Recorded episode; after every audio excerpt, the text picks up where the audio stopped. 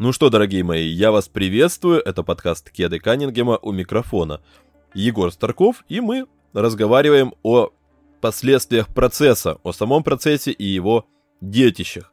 Все, наверное, еще хорошо помнят, что такое процесс, кто такой Сэм Хинки. Это было относительно недавно, и даже самые маленькие из нас еще должны прекрасно помнить, за что погиб Сэм, естественно, в баскетбольном исключительно плане. Он затеял очень смелый такой эксперимент по поводу танкинга, по поводу слива сезона за высокими пиками и, не дождавшись конца этого процесса, в кавычках, конечно же, ну и в кавычках, и без кавычек, конечно же, его голова покатилась к ногам Адама Сильвера, а после, после них еще и дальше покатилась туда куда-то к выходу из NBA. А что, по сути-то, закладывал Сэм Хинки в процесс, во все это определение? Это не столько поиск нового Леброна путем этого бесконечного танкинга и собирания, коллекционирования высоких пиков.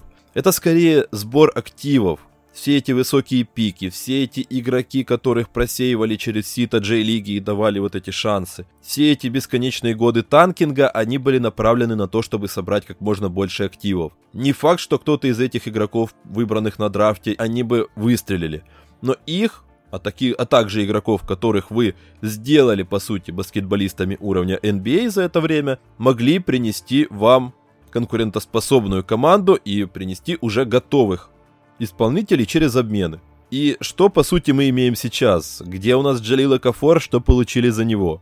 Где у нас Нерленс Ноэль, что получили за него? Где здесь в этом уравнении Маркел Фульци, что получили за него? В какой-то степени, конечно, получили что-то за Роберта Ковингтона и Дарио Шарича, которые превратились, в свою очередь, в Джимми Батлера.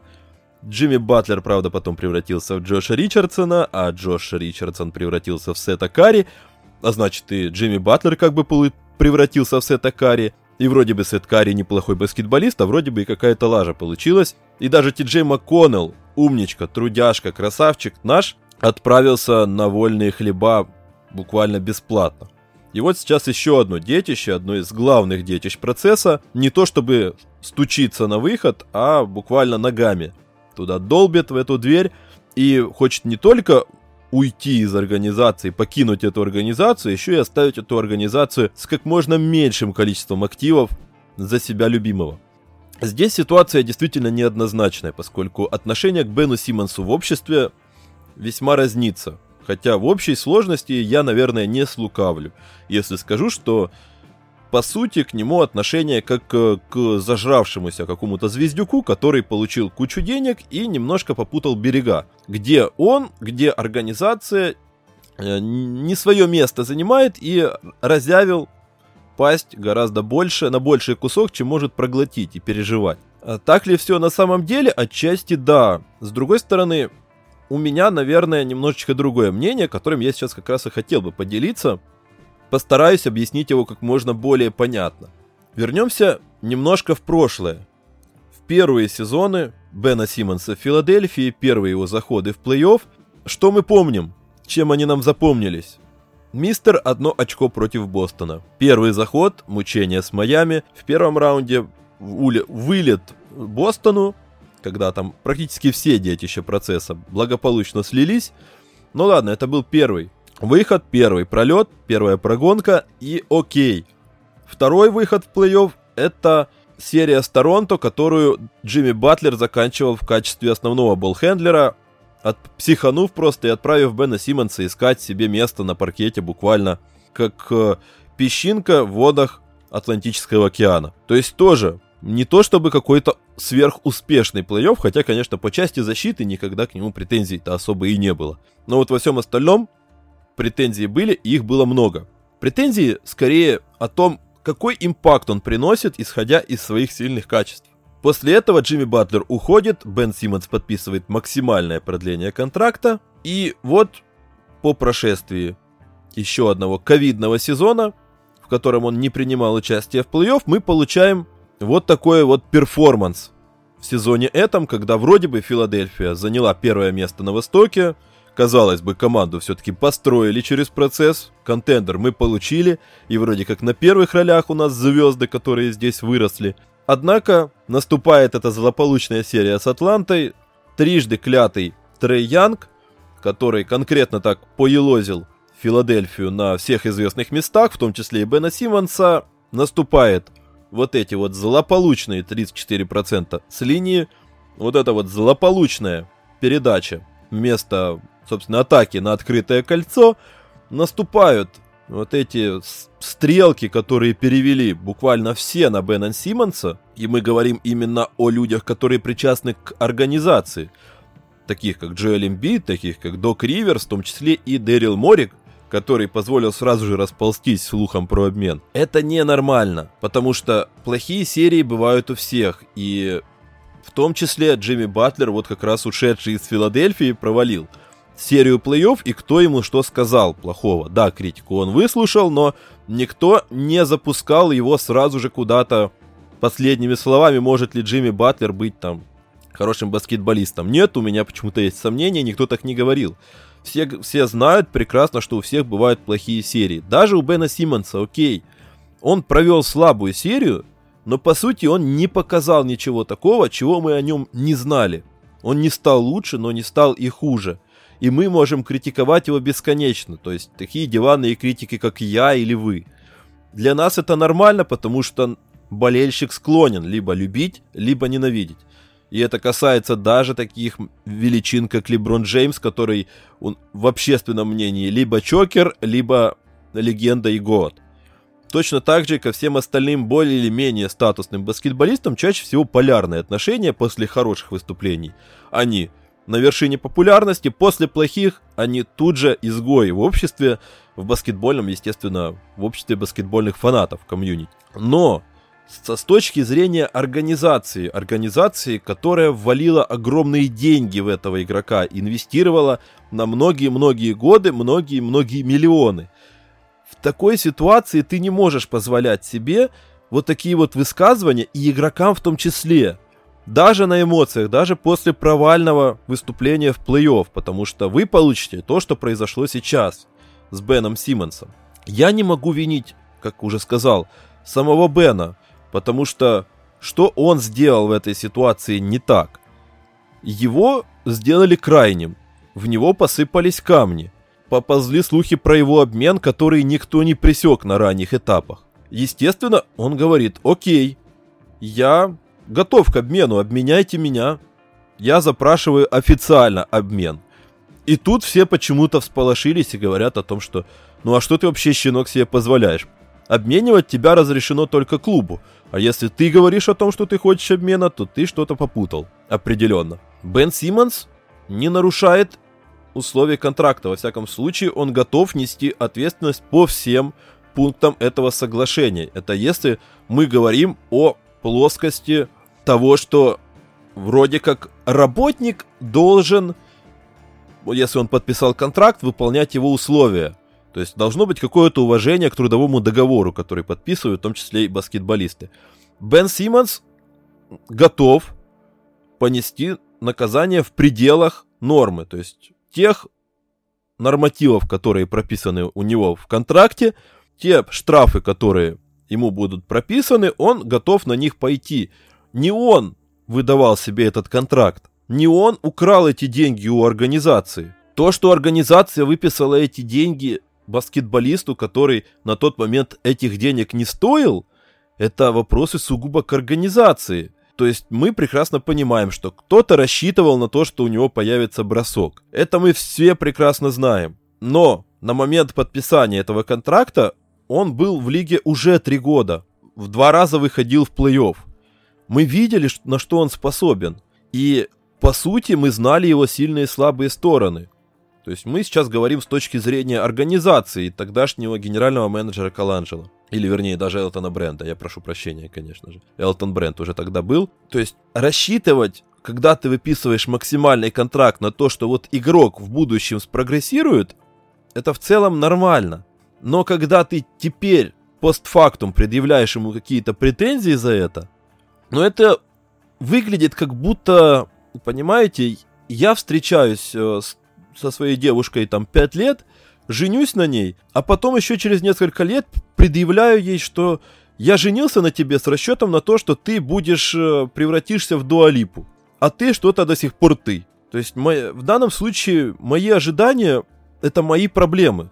И баскетболист может спрогрессировать, но если он по каким-то причинам не прогрессирует, ну, ты вложился в него все равно. Вот он тренировал, тренировал трехочковые, но не, не натренировал их. Такое тоже бывает.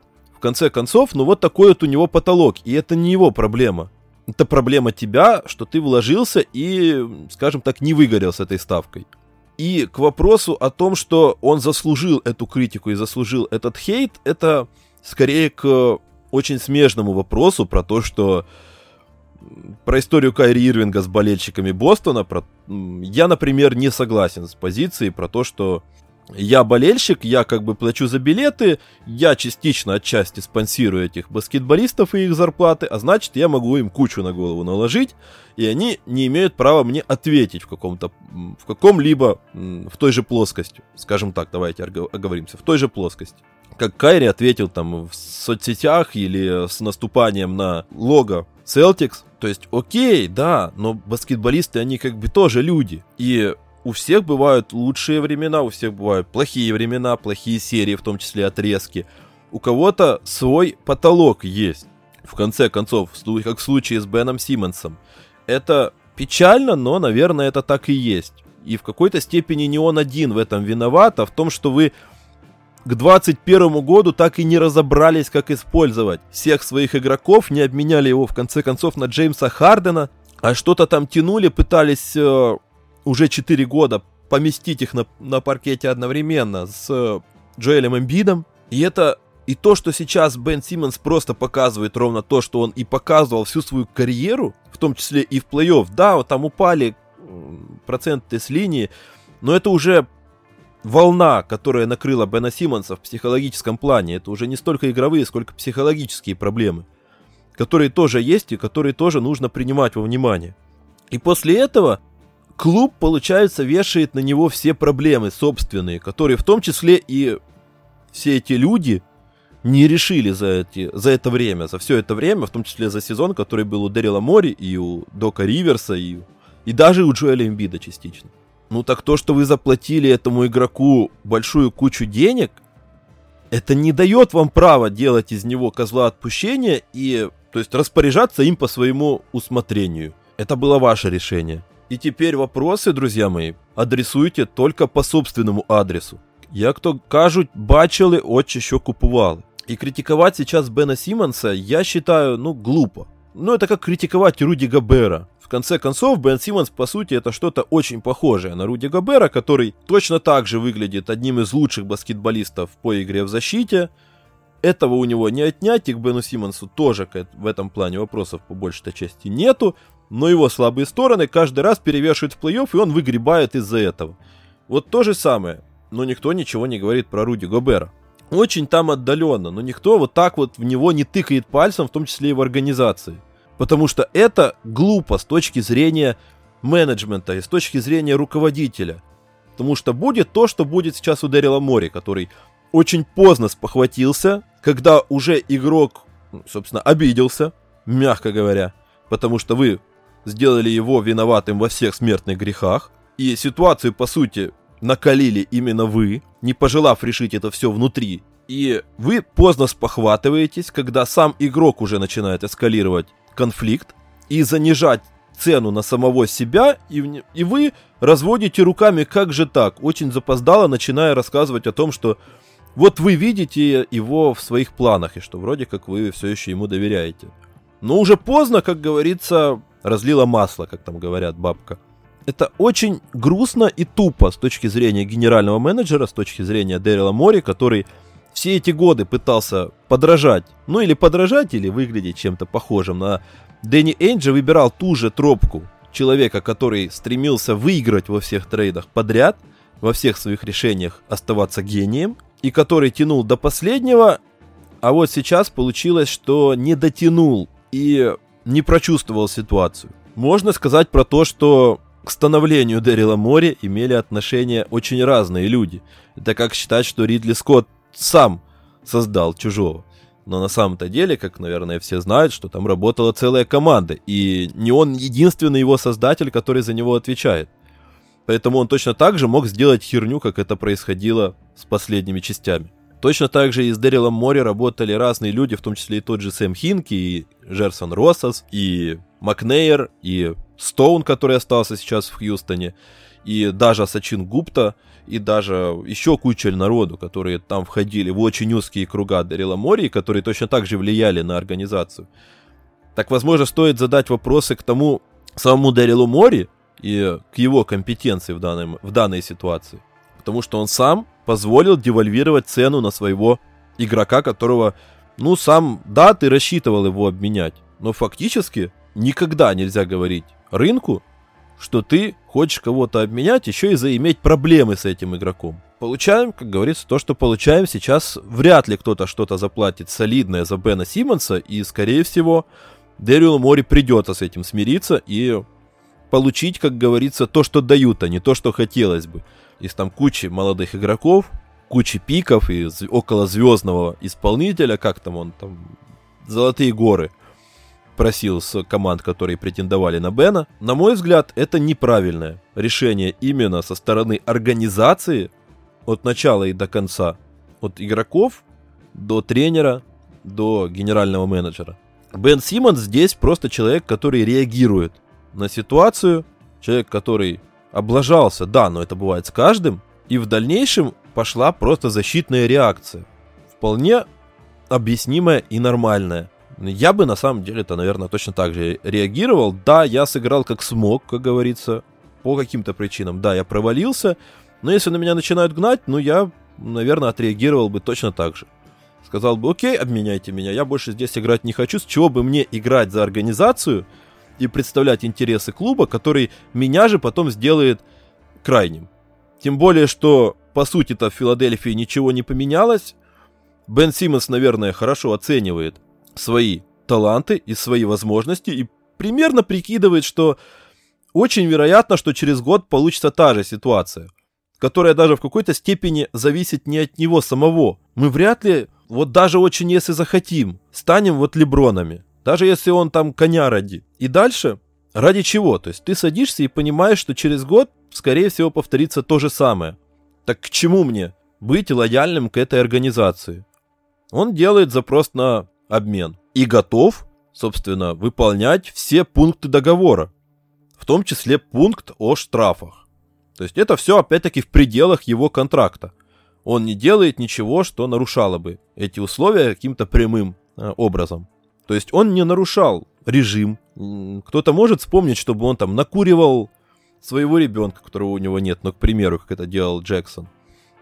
Чтобы он дрался с полицейскими, чтобы он бухал в стрип-клубах, чтобы он, э, не знаю, там разбил машину возле стадиона, приходил пьяный на игры, дрался с кем-то на тренировках. Ну, может быть, что-то такое и было, но я не помню.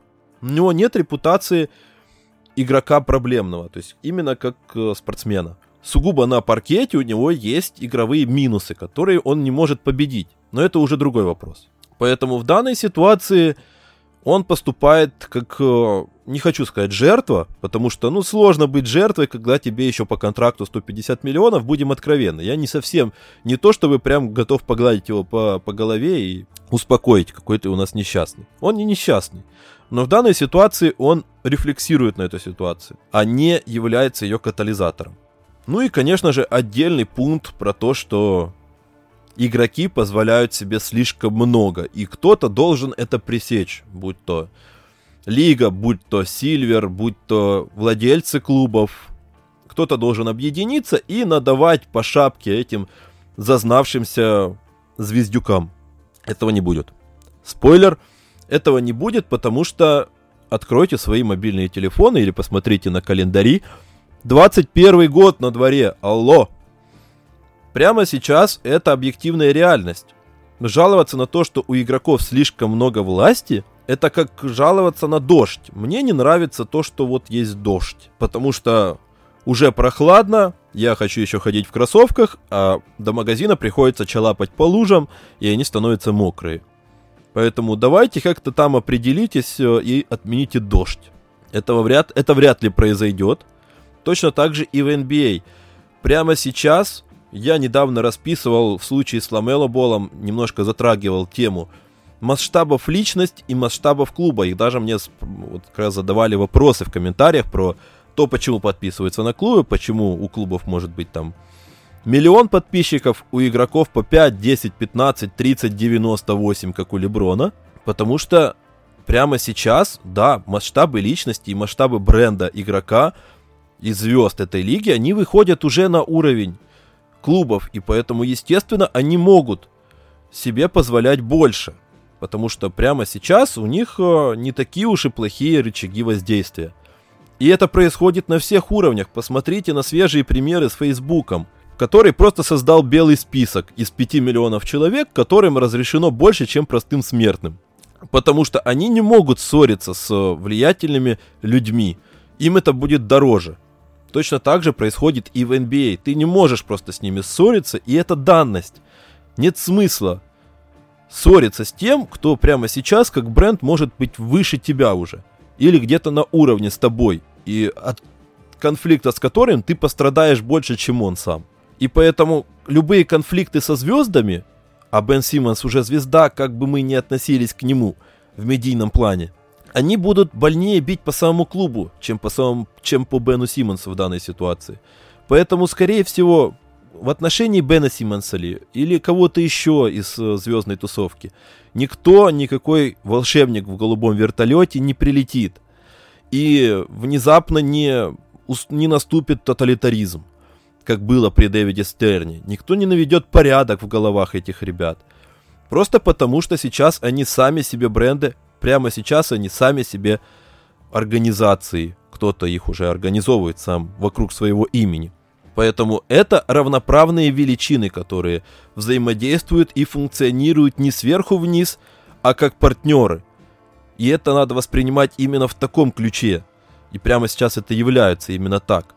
И с точки зрения руководителей, как высшего звена, как Адам Сильвер, так и низшего звена в, этом, в этой конкретно цепочке, такие как э, президенты клубов или генеральные менеджеры, нет смысла – ждать, когда кто-то, как я уже сказал, наведет порядок. Вот этот волшебник в голубом вертолете или звездолете. В таком случае нужно адаптироваться. И качество твоей работы, твоя квалификация напрямую будет зависеть от того, насколько ты можешь работать в текущих условиях. Насколько ты можешь находить общий язык с этими людьми, насколько ты можешь договариваться, насколько ты можешь быть дипломатом, насколько ты можешь доносить до игроков свои мысли, выдавая их за их мысли. Если вы правильно меня понимаете, манипулировать в какой-то степени игроками, которые, да, популярные, которые сейчас уже выходят на уровень клубов по масштабам личностей. Но при этом все еще многие из них это ребята из гетто или просто тупоголовые подростки великовозрастные.